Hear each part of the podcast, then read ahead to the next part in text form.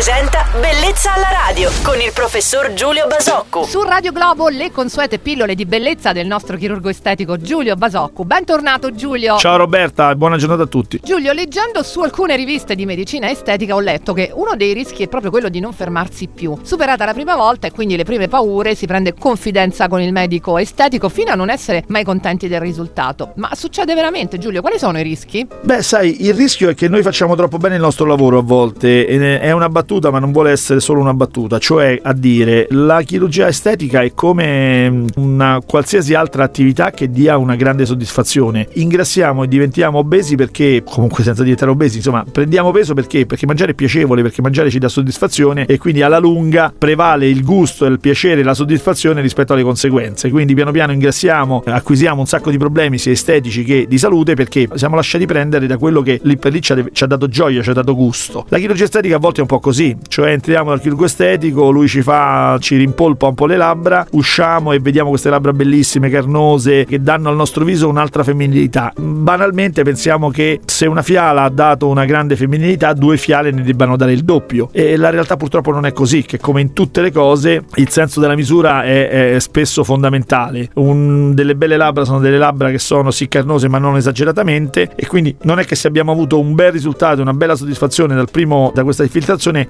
continuando ne avremo di più. Ecco, mai superare i limiti. Molto interessante questa puntata, grazie al nostro professore Giulio Basoccu per aver fatto i dovuti chiarimenti su questo tema. Domani su Radio Globo, buon proseguimento di giornata Giulio. Ciao Roberta e buon proseguimento a tutti. Bellezza alla radio.